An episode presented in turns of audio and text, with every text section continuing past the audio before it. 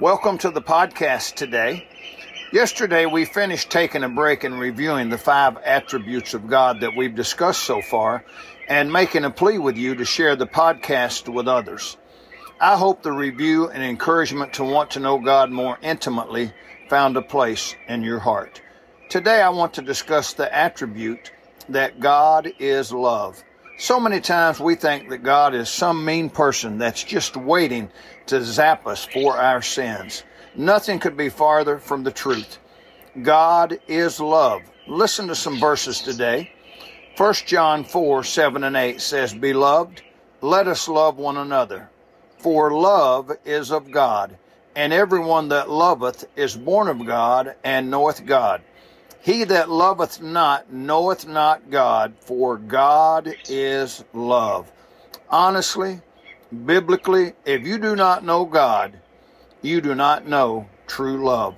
The world has this strange idea of what love is. We listen to Hollywood or some actor or actress or someone else to give us the meaning of what love is. I can make it real simple for you today the Bible tells us that God is love. What a great attribute of God. I don't know about you, but I am certainly glad to know that God is love. Aren't you glad that we serve a loving God who we call our Heavenly Father? The world needs to know and experience the real love of God.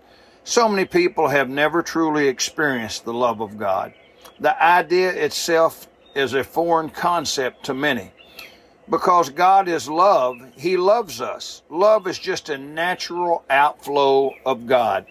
John 3:16 says, "For God so loved the world that he gave his only begotten son, that whosoever believeth in him should not perish but have everlasting life." Because God is love and loves us, he gave his son Jesus to die for us on the cross.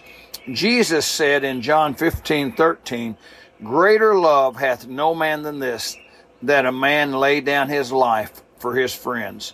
And then Romans 5, 8 says, But God commendeth his love toward us, in that while we were yet sinners, Christ died for us. People want to know how God demonstrated his love for us. The answer is that God allowed his only begotten Son to die on the cross of Calvary for the sins of the world.